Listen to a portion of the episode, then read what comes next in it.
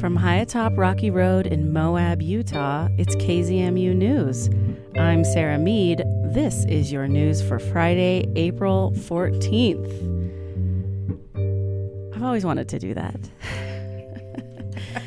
I have some very special guests in the studio here today on KZMU News, a special radiothon tradition that Molly and I started uh, years ago, uh, where we take a we take a day uh, during radiothon to celebrate the work of KZMU News, the hard work of News and Public Affairs Molly Mar- director Molly Marcello, and our new reporter um, Emily Arntsen. Welcome. Thank you. Thank you. This is one of my favorite traditions that we do during Radiothon because I get to just like hurl compliments at the KZMU news department for all that you do.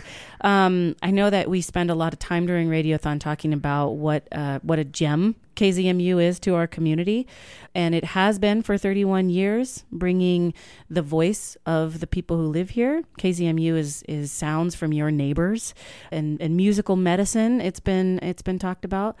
But recently, you know, in the last four years, we've been able to bring um, local journalism.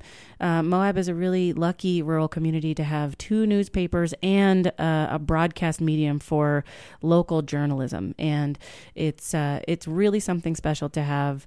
Uh, rural stories that are reported on by people who actually live in the community. You know, KZMU doesn't play the news that is made from journalists that are coming in from Salt Lake City to report on something that's happening here and then finishing the story up there and then sending it down mm-hmm. to us. This is you too, Emily and Molly, um, in living within the community, being part of this community, and then talking to people within the community and the region to come up with what you do and it's come a long way over the last four years.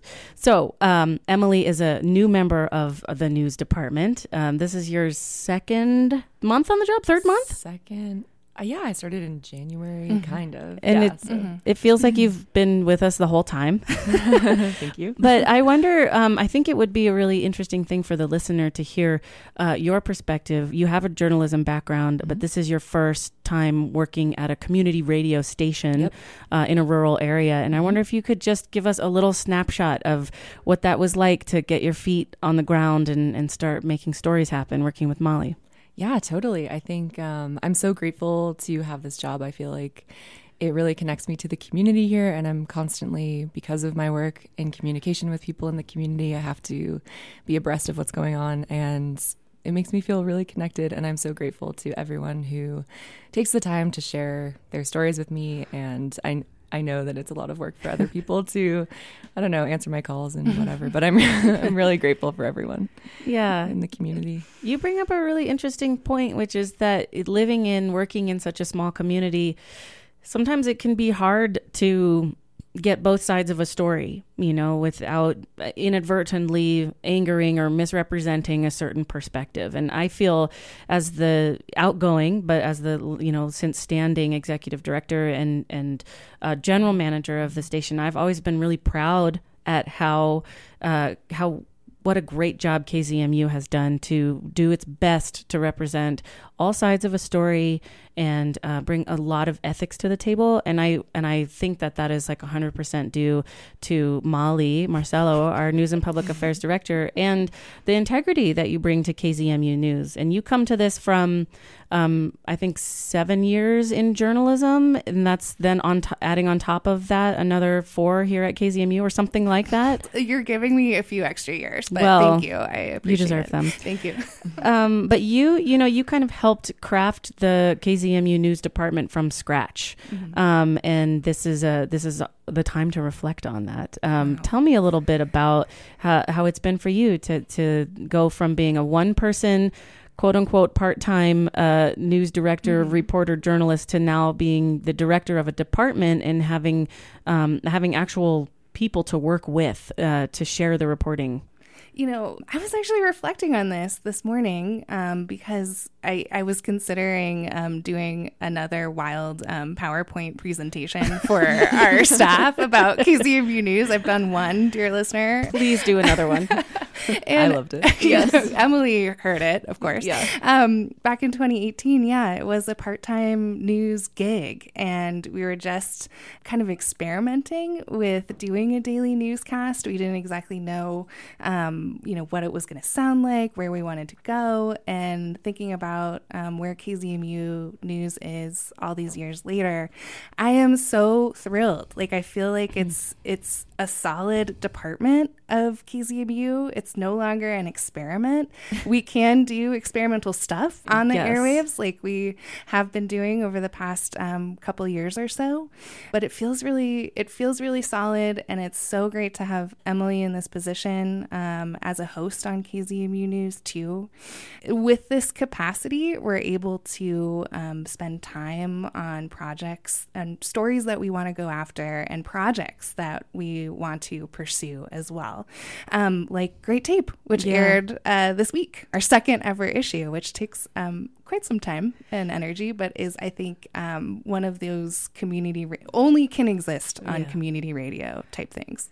That is such a perfect segue um, because I was going to ask you both next about um, kind of what you see as being, um, you know, some of those shiny points of, of the, the gem that is KZMU. It's it's not just a daily newscast. I mean, the, you both have a daily deadline um, to create meaningful, impactful, and relevant news stories for both local listeners, but also like our pretty rapidly growing regional listenership contingent mm-hmm. and our partnership with Rocky Mountain Community Radio Coalition. But the KZMU News and Public Affairs Department is so much more than just a 10 minute newscast every weekday. There's these other ways that we're fulfilling our mission as a community radio station. Um, and then also the, the news department, you mentioned your PowerPoint. The news department kind of has its own value system and it, its own mission that it's trying to fulfill as, you know, as a, um, a function of community radio and grassroots radio.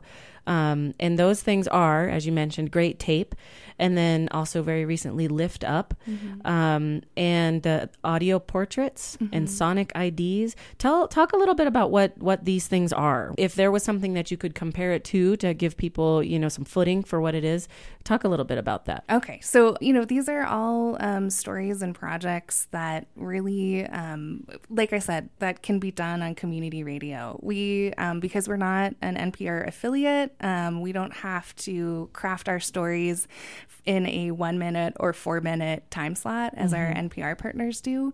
So we have more freedom to explore. Um, we have a flexible program schedule. So lift up, great tape, audio portraits, sonic IDs, all of those things are created with the community in mind and with storytelling in mind. When we started KZMU News and throughout this whole experience, um, I've always thought that the newscast should be adding value to our current media landscape. You know, we have two great papers that we also partner with every Friday uh, for the weekly newsreel and do other things with them too. And that re- was really, you know, an incentive for me to say, okay, well, what would add value to our community and what could we do as a radio station? You know, radio is something that it's not great at going like um, very wide, but it is great at going very deep because you can create man i feel like the stories that i've heard on our airwaves that we're able to bring like i feel connected to my community Yeah. bringing them together Yeah. just like you said Yeah, I think people get really excited when they hear their friends or they hear themselves on the mm-hmm. radio. It makes people feel connected to each other here. I just, I love the quirks of this town. I love this community. I love being able to have the freedom, like you were talking mm-hmm. about earlier, to sort of tell some funnier stories or some like, maybe it's not news, hard news, but Right. it's uh, things that are happening in the community. And yeah, Exactly. Like, and we do have the flexibility, you know, especially if there's emergencies, like the Pack Creek fire, for instance, we became a Pack Creek fire broadcast. Yeah. And then we also can be flexible and tell those um, more feature stories. Um, like Emily just did a story this week on the JERP art cardboard car that went up Yes. Potato Salad Hill.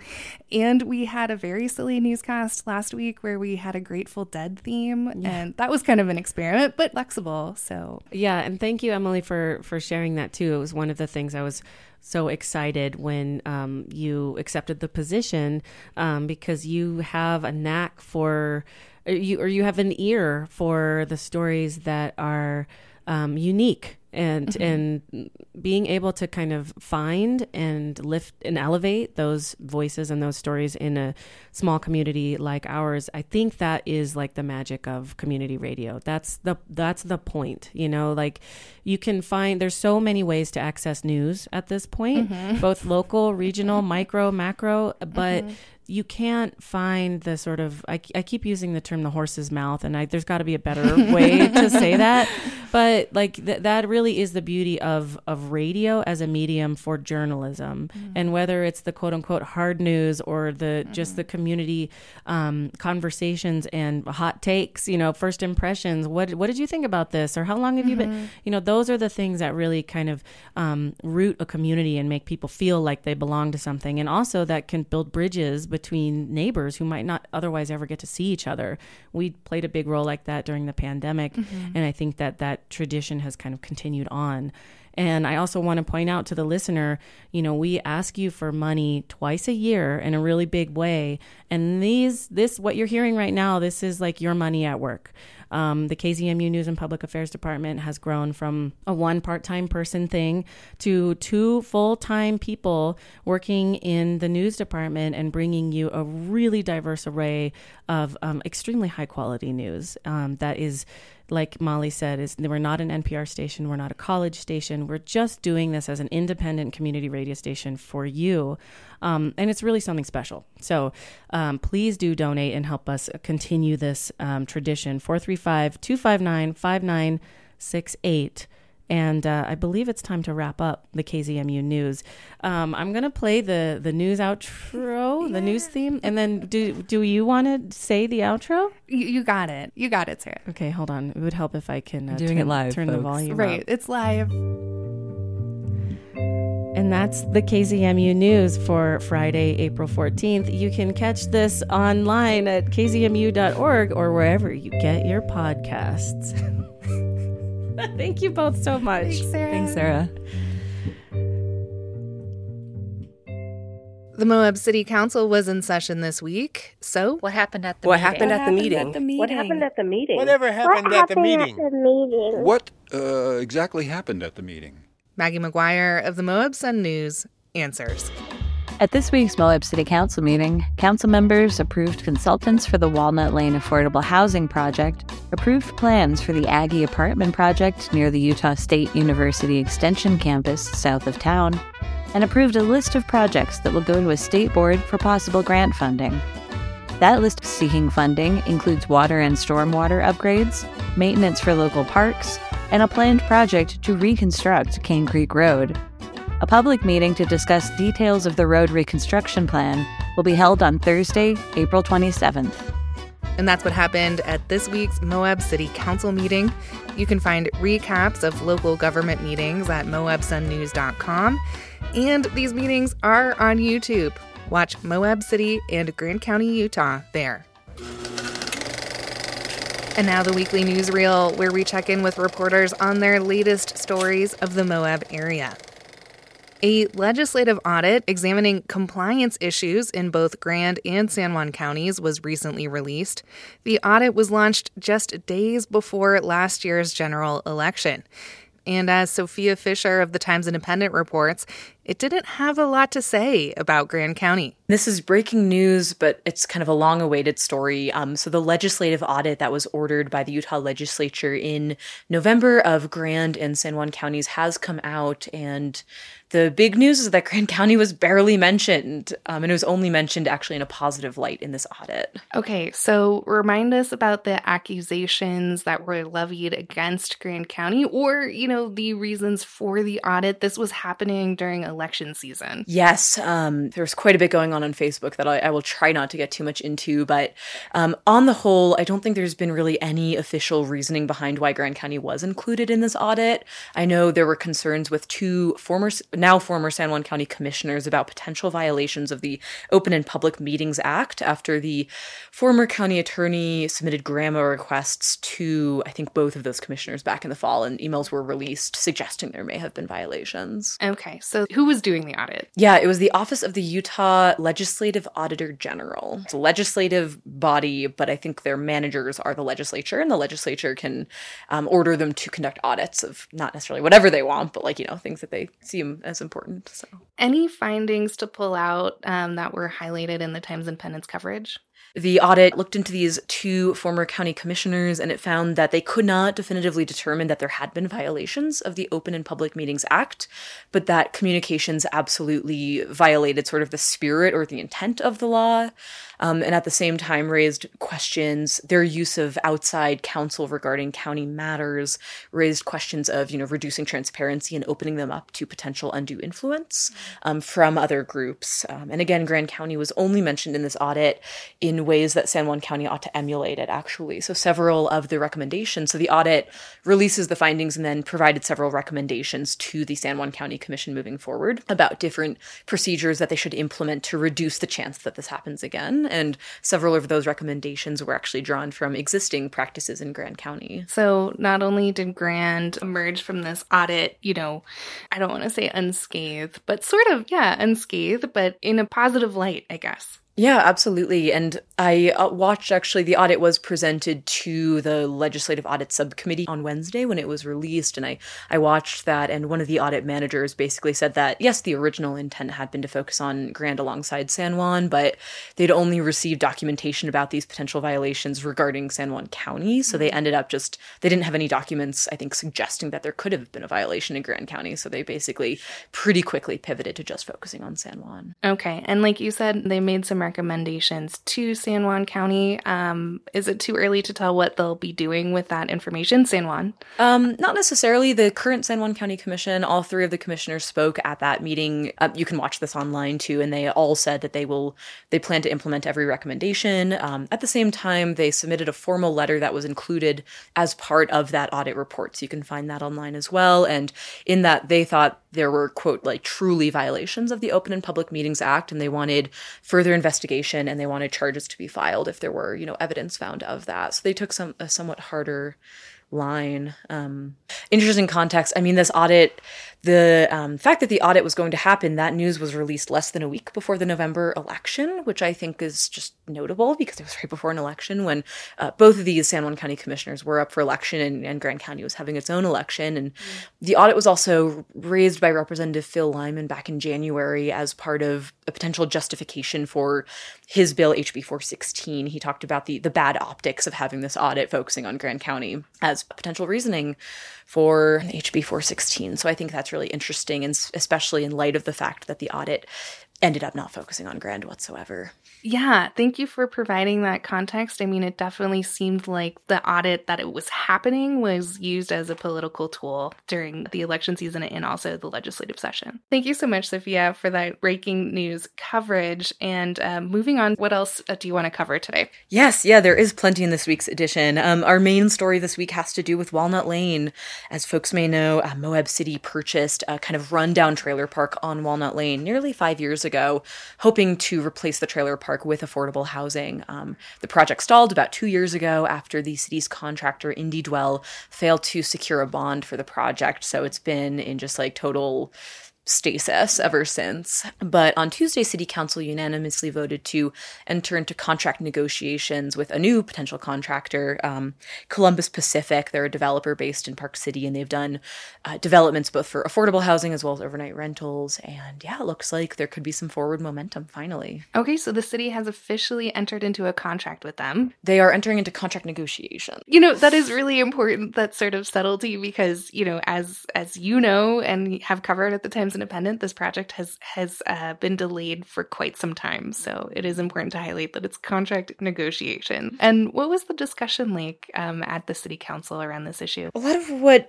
we discussed uh, in our in our story was just the kind of emotional response of several city councilors. Um, some of the councils, of course, knew and didn't necessarily have much to do with Walnut Lane, but several of the councilors were, I think, there when the decision was first made to purchase the trailer park. And I mean, Tawny Knuteson-Boyd talked about like how the project has kept her up many a night, you know, worrying if they'd done the right thing, especially with the stalling of the project. So I think they're all really eager to see it go forward, and hopefully we'll have more details about what this potential de- development will look like um, as negotiations continue. Right, yeah, because that is the big question mark. One of the reasons it's been so challenging to develop this property is that there are folks living on it currently, and the city was very clear about not wanting to displace anyone. So that seems like that's going to be an ongoing challenge. I think so, yeah. Anything else to mention from this story? I think that uh, we mentioned that at earliest, um, Shovel could hit the dirt in about a year in May 2024 if all goes well. So that would be really exciting. Moving on in the Times Independent, you wrote about our weather. What is going on with the weather? Yes, I mean, it is warm and generally sunny now. Uh, but as folks, I'm sure, remember, March was very wet and very cold in Moab. We had a lot of snow, we had a lot of rain. I think our average temperature was eight degrees below the average temperature of the last 10 Marches combined, essentially. And the precipitation was also something like 250% of average in the valley. Um, it was snowing like literally on the last day of March, I think. I talked to a bunch of local outfitters and businesses about their operations in what is typically like a pretty big tourism month. And basically, everybody I talked to said that their operations and their pocketbooks were hit pretty hard. Um, you know, fewer people were coming out, people want to enjoy the great skiing. Um, but at the same time, a lot of these owners and employees expressed optimism about the tourism season moving forward and into the summer as spring runoff continues. So they're not worried about any sort of necessarily long term impact, but it was interesting to note what happened in March. And how did you enjoy digging into the data for this story? It was pretty fun. I got to look into yeah some some weather data. Um, I talked to folks at the Moab Information Center about their visitation data. I looked at Arches visitation data, and and actually, what first tipped me off to the fact that this might be a story was I noticed that Arches did not close its gates for overcrowding until the last day of March, March 31st, and over the past two years, it's been much more common that they start closing their gates like March 10th or 15th 15th. Now, moving on, there's an article on the inside of the paper of the Times Independent about sand flats. You mentioned this last week about um, potential rate increases and there's there's more information. Yes, I did follow up interviews with Andrea Brand, who's a Grand County employee and the, the director of Sand Flats, and also with uh, Jen Jones and Katie Stevens over at the BLM um, about just like more specificity because I think this kind of took a lot of people by surprise. Um, several notable things about the proposed increases: um, they would not happen all at once. You know, there was a proposal, for example, to raise the um, annual fee from twenty five dollars to fifty dollars, uh, but all these proposed raises are essentially giving Sand Flats the ability to increase up to that level over the next, you know, five or 10 years.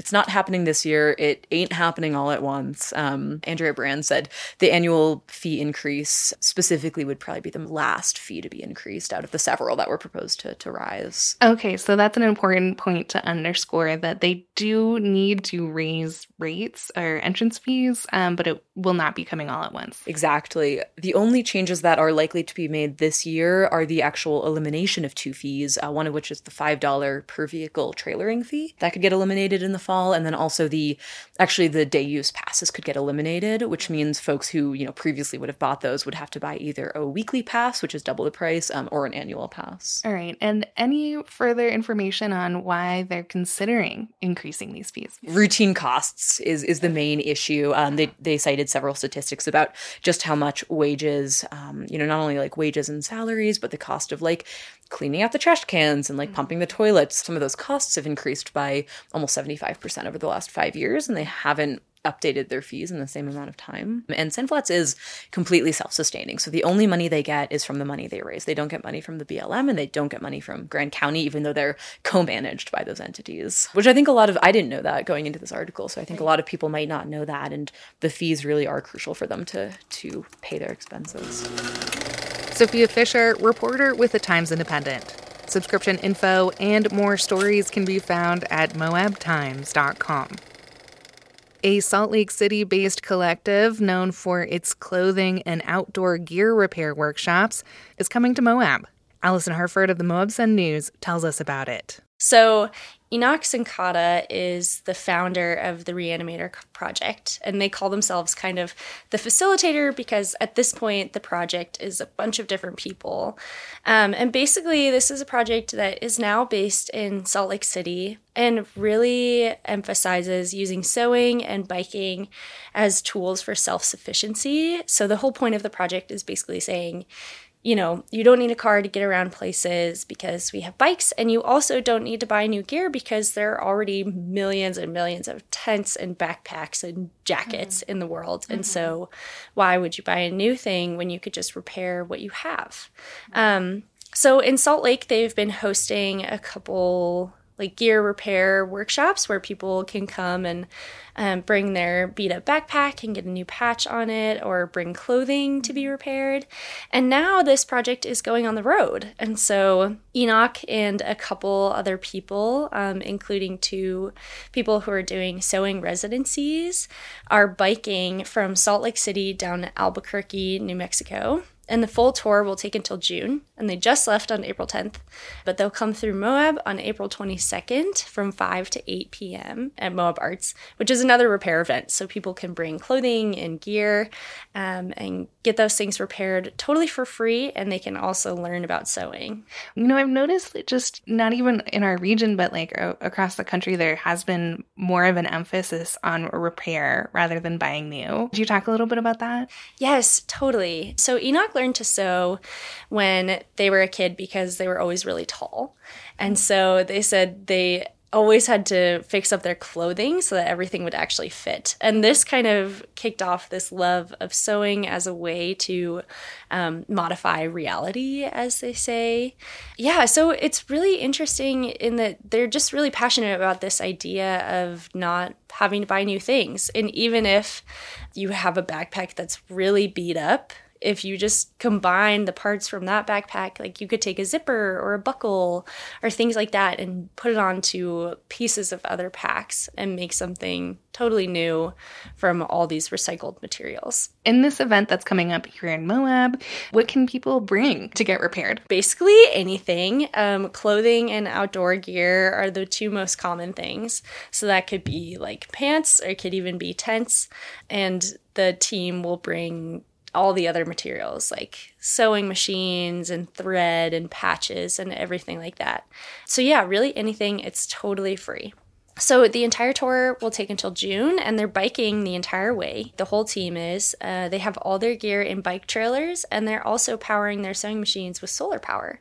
So they're also carrying um, solar panels with them. Sounds like a fascinating crew of uh, repair aficionados. Definitely. I know. I think in addition to getting things repaired, I think a lot of people in Moab will be able to make friends with this team. Does seem like a very Moab vibe. Um, now, moving on to one more article in the Moab Sun News this week, you chatted with some folks who are, are planning kind of a big trip. Yes. So Jason Ramsdell is a Moab local who recently retired from the National Park Service. And he emailed us the other day because he said he's planning on summiting Everest. And while he was doing one of his um, training hikes, because he's going on, he just left on his expedition last week, um, he bumped into somebody else, this other Moab local, who was doing the Moab Rim Trail the same time as Jason was, and the two of them were both carrying these really heavy packs. And Jason said, You can always recognize when somebody is training instead of hiking. So he could tell that this other person was training. So he strikes up a conversation. The other Moab local is Matthew Fleischman. And uh, Matthew says he's also training for Everest. Jason is astonished because what a small world. Two Moab locals, both doing Everest. He's asking more questions, and the two men found out that not only are they going at the exact same time to do this expedition, but they're also going with the exact same guide company on the exact same expedition. So they're literally going to be tent mates. wow. And they had no idea, but they ran into each other on the trail while training. Yes. So they started training together throughout the spring, um, and they've both had this lifelong dream of summiting Everest. Jason is retired from the Park Service, like I said. Fleischman um, is also recently retired. He previously owned the Slick Rock Campground. Mm. So they've been training together. They left last week. Um, and the full expedition will take them until June because um, Summiting Everest is obviously no small or quick feat. The expedition team is four people so Jason, Matthew, a person from Iceland, and a person from Australia, and then a whole handful of guides. Um, it'll take from April to June because they're going to go up to base camp, which is at 17,000 feet. And that hike takes about two weeks. And then from there, Matthew and Jason will adjust to the altitude by kind of climbing up a couple more thousand feet and then coming back down and then going further. Mm. Um, and then they're going to wait for a weather window in which to break ground on summiting, which takes a few days. You know, I know that the popularity of climbing Everest has made it so that there are more and more guide companies taking folks up, but it is you know, a serious feat. Did they talk about all the training that's required to even attempt it? So Jason kind of cheekily said the best way to get in shape to climb mountains with a heavy pack is to climb mountains with a heavy pack. He's literally just been loading up a pack with rocks and heavy things. Um, and going to the La Sal's. He did the Portal Trail a lot. He did the Moab Rim Trail a lot. Mm-hmm. Anything that took him from lower elevation to higher elevation really quickly mm-hmm. made it on the training list. Mm-hmm. So, kind of funny to train to climb Everest when you live in the desert. But the expedition does include a lot of time for people to get used to the altitude, which is good because it's way different up there. Much different. So, you know, you said these two Moab locals left last week. They're, you know, beginning their journey. Do you think the sun will check in with them post journey? Definitely. Yeah, we'll keep checking in on them. They aren't going to have a ton of service at base camp, but hopefully we'll be able to talk to them again when they get back. Um, there's a lot that's out of control when you try to climb Everest, like weather and um, mountain traffic. But Jason said he's really looking forward to the culture, being in Nepal, and also just the adventure of it. And then he said, it's not about the summit, really, it's about the journey. And there is more in the Moab Sun news. What piece do you want to highlight next, Ali? Uh, Desert Thread is a local yarn store on Center Street that's owned by two locals. Kathy O'Connor is one of them and said that they're bringing Stitch Night back. Desert Thread has a bunch of events, like they do classes and they do some social events, um, but those have been paused because of the pandemic. And now this year they're coming back, which is super great for fiber art crafters and really anyone who's interested or anyone who's stuck on a project and needs help. Um, Kathy and everyone who goes to Stitch Night are really wonderful in helping out when you're stuck in your knitting. Did they say, you know, why they wanted to bring Stitch Night back? Yeah, so it's a really beloved event. So I've gone, Ginger Allen, who reported on this story, also went.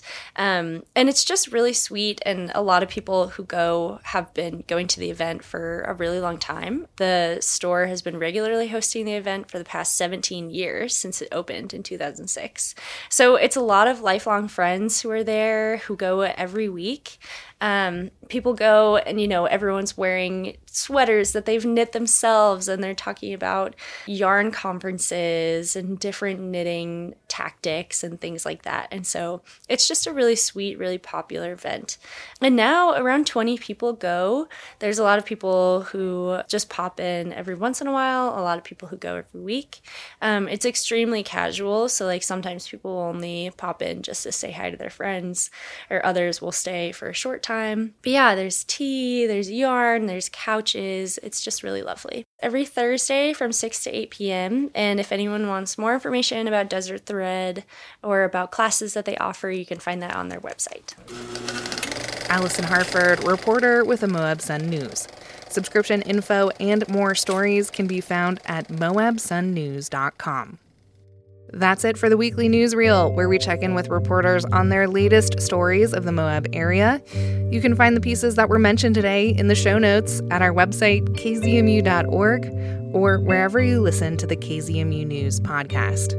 As always, thank you for tuning in and supporting KZMU, community powered radio.